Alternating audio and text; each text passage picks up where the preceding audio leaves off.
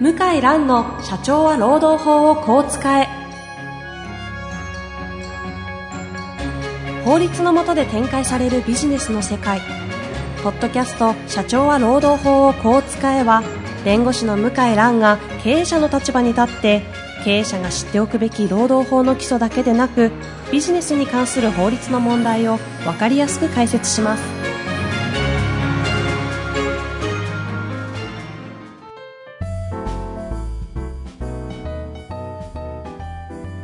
こんにちは、遠藤和樹です。向井蘭の社長は労働法をこう使え。向井さん本日もよろしくお願いいたします。はい、よろしくお願いします。さあ、今日も質問来ております。というわけで早速ご紹介したいと思います。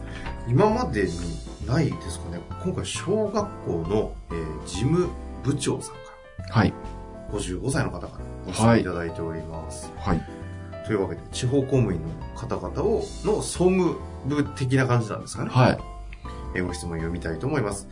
いつも勉強になる配信ありがとうございます。はい、そうそう、質問ですが、第29回の家督のポッドキャストのお話の時に、サブロック協定に関しては、時間上限がないとおっしゃっていた記憶がありますが、はい、 36条には、時間外労働をさせる場合の限度時間が定められておりますが、はい。先生がおっしゃったこととのじょ、この条項は異なることなのでしょうかよろしくお願いいたします。はい。という質問ですね。はいいはいい、質問ですよね、これ。で、これはね、皆さん騙されてんですよう。んうん。騙されてんの。あの、サブロック協定の延延長限度時間に関する基準とはい。いうものがあって、平成10年12月28日に、労働省告示第150あ154号というものがあってですね、はい。時間を定めてるんですよね。うんで、1ヶ月だったら45時間、2ヶ月だったら81時間、1年だったら360時間。うんはい。ねで、これを上回る場合は特別条項を作って、えーその限度を、えー時間を決めると。うんこういうね、あるんですけど、はい。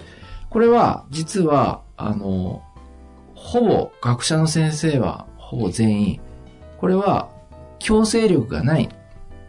要するにこれを守らなくても罰則もないし、サブロック協定は無効にならない。これが通説なんですよ。結論から言うと。あるけど、やんなくてもいいし、みたいな状態にそなうっちゃそうってそるってこう。となってること。もちろんあの健康被害が起きたら、あの、安全配慮義務違反で訴えられたりとうんかしますけども、ことサブロック協定については、現行補正は 110, 100時間に設定したり、120時間に設定しても、労基署は受け付けないといけないんですよ。うー。うんん。で、それで今議論になってるんですよね。ほうほところが、まあ、大手マスコミも雑誌も、こういう点は全然報道しないで、あの、なんか、これが法律だみたいな感じで言ってるんだけど、それは間違いで、全然全く正直目安でしかないんですよ。う強制がないってことないないな強い。制力ないですから、我が社は150時間だと。もう、自他ともに認めるブラック企業で、はい。 150時間をサブロック協定の限度だと。はいは。言って協定すれば問題ないい。強制さえできれば。うん、サブロー協定違反という面では問題ないです。ないんだまあ、あの、過重労働とか過労運転とか、それは関係ありますうけんどうね。ん。ですから、そこが問題だって前から言われてたんですよ。でそれを今、安倍政権が法律改正して取り組もうかなとしているところなんで、うん、要はですね、政治が動かないので、旧労働省が気を利かせて作ったんですよ。ううんん。ところが法律じゃないから、罰そうまでいってない。うん、立法まで行ってないんですよ。目安ですよね。あーだからこれが一人歩きして法律のようになってんだけども、日本人は真面目だから、そうなんだ。だけども、そうじゃないんですよ。そこがね、全然誰も言わないから、なんか報道とかも間違ってるなって思いながら見てますけどね。うんあそういう意味だったんですねそうです。よ。いや、この方しだから法案の改正、まあ今問題になってるんですよ。うんうん。だから飲食業のチェーン店なんかもこの点分かってる会社は100時間とかしてますからね。120とうか。んできちゃうんですよ。うーん。ということですね。そう。なるほど。ということで、えー今まで曖昧にしてたのを、さすがに政治が介入、介入っていうか、決断して、うんうん。上限をもう100にしようと。何ヶ月平均で80にしようと。はいはい。そういうふうそこに、の情報はよくね、で新聞出てきますよやメディアね。で見れますけど。それが現在の状況ですから、だから、まあ、よくあるんですけどね、こういうのが、なかなか僕でもこのままいけば、政権交代とかがない限りじゃないですが、通るでしょうね。そうですよね。もっと厳しくなるかもしれないですよね。民進党の、あの、おそらく要求は、100なんておかしいと、せめて80にしろとか、うんそうなるんじゃないんですかね。まあなので、サブロック協定としては強制力はないということだったんですが、今後のことを考えていくと、そこのまあ、実そう行がお出るかなそうという流れではありますもんね。それで、ちょっと、はいまあ、まだ時間がありますから、はい。関連する話。お、遠藤さん、は、最近、は、まあ、製造業、はい。あとなんだろうな。まあ、すうん、運送業。まあ、運送業もまあ、大手なんかそうですね。はい求人、大変ですよね。ああ、求人、そうですね。はい。ある取り組みがはい流行り始めてます。何でしょうか出た、全然わかんないですね。な、ある取り組み。取り組み、うんそれはあの採用のた採め用の段階で。採用のためにために、流行っている。そえう。もうね、おそらく、私のお客さんでもいらっしゃるから、もうすでに、求人広告にはかなり載ってるはず。で、うん。もうすぐ効き目がある。若者が。例えば運送業のお客さんだったら、今まで全く来なかった30代の若者が来たとかね。うん。うん。うん。あることをすると。働き方に対して何かを、 そうです。情報を入れるんでしょうね。そうですえね。ー、どうなんだろう。もうすぐ反応する。残業代を絶対に払います的な要素とか。違います。残業なし、なおことない。な、なことないですよね。まあ、なかなかやっぱゼロはちょっとできないね、業種ではありますこよれね。なんだろう。ちょっと皆さんも一緒に考えていただきたいすよね、いやでも知ってる人も多いんじゃないええじゃあ私の無知か。何ですかとね、工場の場合は、はい。週休3日制。あーで、1日10時間労働で、変形労働時間制採用するんですよ。そうすると、工場側も、実はプラスがあって、うんうん。 10時間一気に働くっていうのは、実は効率は悪くない。むしろ、一気に仕事するから、うんうん。ほら、修行の準備とか後片付けとかあるじゃないですか。それなく一気に仕事ができるんでうん、うんでしかもまあ残業ちょっとね、あの疲れますけども、1時間プラスすると、実は生産性は上がるらしい。うんですうんうんで、かつ、その応募してくれる人が増えると、人を増やすことによってシフト組みやすくなるんで、うん。残業時間全体の1人当たりの残業時間減りますようね。ん。はいはい、そうですね。減りますよね。はそうすると、会社にとっても楽だし、うん人手不足で仕事回らないっていう恐怖から解放されると。い、おおうん。で、人件費も週40時間労働ですから、同じなんですよ。払うお金は。ー。生産性上がるんですね。わかるんです。これは、あの、運送業。佐川急便かなヤマト運輸かな週3日、やっぱやり始めました。うんうん。それもシフトを組めばいいから。例えば、忙しい時、クール宅急便、お中元、これから始まりますよね。はいものすごい忙しくなるじゃないですか。うんうんそうすると、サブロック協定、上回っちゃう可能性ありますよね。うん。ありますね。ねところが、いや、いいですと。期間限定で、週4日だけ働く正社員募集してます。まあまあ、正社員とは言わないかもしれないけど、正社員的な賃金で、あの、ぜひ、この期間だけ働いてくださいとか。うーん。うん。はあ、そうそういうか。あ本当だ。ちょっと今検索してみたんですが、うん。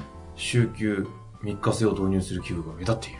そう6月14日の記事。そうなんですよ。つい先日で、これがね、いや、そんなの、なんか日経新聞だけでしょと。違うんです。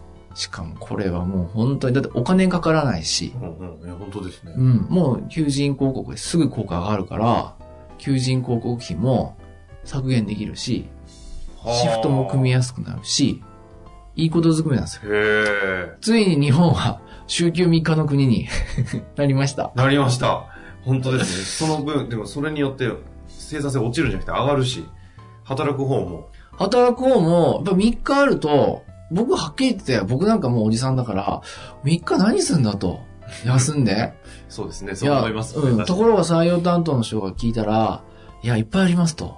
なんで私、私やることいっぱいありますと。うん、異業種、交流会、旅行とか、あーいっぱいありますと。自己研鑽もできますそうと。かそうか、そういうのに使う。う。ん。だらだらね、あの、家でレンタルビデオを見てる ばっかじゃないんです よね。 YouTube 見てる。 YouTube 見てる YouTube 僕みたいにおじさんが YouTube おじさんばっかじゃなくて、はい。みんなこう前向きに、休日も充実させたいと。あまあ3日あると確かにほら、世間が休んでる時に旅行できるから、すごい安あく、そうですね。確かに。いもうものすごい安いですよね、ホテルとか、うんあの、半、あの、や、半分ですよね、半半、分。うん、もう飛行機なんかもろにお金直撃しますよね。はいはい、そうですうよ。ねん、金曜日出発、木曜日出発と行っかた、とこでも空いてますしね、空いてるから。そうですよね。というように、うん週休3日で、じゃあ工場を私働くという選択肢がね、増えつつあるんですよ。へえ。で、自分のペースで、あの、生活したいと、安定して生活したいユニクロさんはもうすでに、あユニクロやってんの導入済み。と。うわ、早いね、さすがだね。早いですね。さすがだよ佐川な急。便さんが、えー、もう導入したのかなだって店舗運営なん、して8時間で終わんないじゃないですか、絶対。そうですね。ねうんうん。大体だ、テナントに出店してる場合は、それこそ、大体10時、10、10時、11時から開店して、うん9時、8時までやってるから、ちょうどやっぱりお店は8時間、9時間ぐらい開けてますよね。うん 10, 時間、10時間ぐらいまでいかないかな。なるほどですね。うん。そう高校か、もう知らなかったです。うん、そうするとシフトが組みやすいですよね。人がいっぱい集まるとね。だからもうね、週休3日競争の時代ですよ。週休3日競う争。ん、お店と最か。近、だから単語作るのお上手おそうですか。いや、これ競争、要するに横並びが好きだから、日本社会はうんう。ん一回流れが決まると、もうみんな、やらざるを得ないような空気になっちゃうんですだっ。て今、6月ですけど、上着着てる人、スーツのは、いいないよね。いないですね。ねえ。これ僕14年前修習生になった時、怒られましたからね、サイバー官から。上着着なさいって。外でも。あ外でも。うん。だからその裁判官ね、その収集生で集まって移動するときとか、あ見らられてるから君たちっって。て。で、色付きの、あの、ワイシャツは僕は好きじゃないなって言われて。えー、そうなんだとな。んか青かなんか着てたんですかね。うん青かなんか、まあ着ちゃうじゃないですか。うんまあ普通にね。好きじゃないなって言われるんですけうどん。あ、そっか、ダメかと思って。あでも暑いなと、これ。何の意味があるのかなと。あ確かに気づけば今じゃもうみんなネクタイしてないですフよねルビズが当たり前になりすぎて。ネクタイもしないといけなくて、暑くて暑くて。うん、うんだから27歳で修習生になったから、うん26歳何歳いきなり社会人になったから、はい。今まで T シャツで過ごしてましたからね、夏あーは。そっか。すっごい苦しくって、うわ、こんなに窮屈なんだと思ってびっくりしましたね。すぐ外したんですかいや、でもやっぱり怖いから、その裁判官から怒られたら。そのい一や年いやい間。やいや、つけましたよね。えでも今違うでしょうね、今修習生もね。してないんですかねしてないと思いますよ。ええ横並び大好きだ から。うん。まあそういう意味でこの週休3日制も横並びでね、運送会社はどうかっていうと、はい中小の運送会社は今取り始めてるのは、はい別があるんですかあ、別にある。お週休2日。当たり前じゃんと思うかもしんないけど、運送会社は週休1日なんですよ。今までは。それでやってきた。で、残業代うんうん、残業代が発生しながら経営してきたんだけども、もうダメだと。 これ今までの発想ではもうダメだってこと人で。取れないと。週休2日間でね、ポイント、ポイントはね、あの、向井先生こうなんですよって言われて、はい完全週休2日制。これが、完全がね、ポイントだと。へえ。ちょっとなんか、こ今日のは採用コンサルタントみたいになってきましたけど、そうなんですね。うん完全週休2ね日、制。全然そ反応れがで違回う。るんですか要するにほら、人が来るから。人が来るでしょ人が来れば、シフトをこう都合つけば、別にうんうん土日休みにする必要ないからうん、うんええう、んだ土曜日は出て、月曜日、日月休んでねってやれば、週休2日にうん。なるはかいら。はいはい。うん。だからみんなやっぱりね、休みたい人出ると、その会社自体がやっぱり完全週休2日制になっちゃいますよねう。ーん。というようにね、ほんと変わってきちゃったんですよ。へえ、でも両方ともや休みなんですね。休み、完全に休み。うん。それだと、もう手挙げる若そ者れでが採用が、うん教育があるんだ。ある。今すぐにでもできる取り組みですね。変形労働の方はちょっとむず、ちょっとちしうん。作んなきゃいそうけなんないでですしょよ。うけど。変形労働は結局、まあ、おそらく月単位の変形労働時間制使うと思いますけども、事前にシフトを決めないといけないから、ただこれも人がちゃんと足りてれば、工場なんか組めるわけですよ。うんもう、あの、受注発注とか、大体読めるかうん。ら、できるんですよ、工場は。へえそうするとね、日本の製造業は週休3日。結構若者が製造業に戻ってくる可能性がありますね。特にその現場の方にってことですよね。へえしかも日本の製造業は結構、なんていうのかな、優しい会社が多いんですよ。うんうんあの本当に。人を大事にして長期雇用。あの、まあちょっと機関工の方はね、そうでもないけど、正社員の場合は、やっぱすごい長期雇用を前提にしてうるん。かはいら。はい。だから、まあすごい、職場も変わるんじゃないかなと思いますね。ええうんちょっと注目していきたいところですね。はい。ということで。まさかこの採用の新たな取りい組みえいえ、にちつょいってと忘れないうちに。教えていただけると思います。お役立ち情報お役立ち情報でしたね。は結構ね、リスナーの方も、あの、見ていくと、業界が運送業とか、多かったりします。い。と思いますよ。意外と多いのでうん、思います。そういう方は、はい。すぐにはい。実践もできるような話かもしれませんので、ぜひ活かしてみてください。はい。まあ、というわけで、本日もありがとうござあいりがましとうごたざい。ました。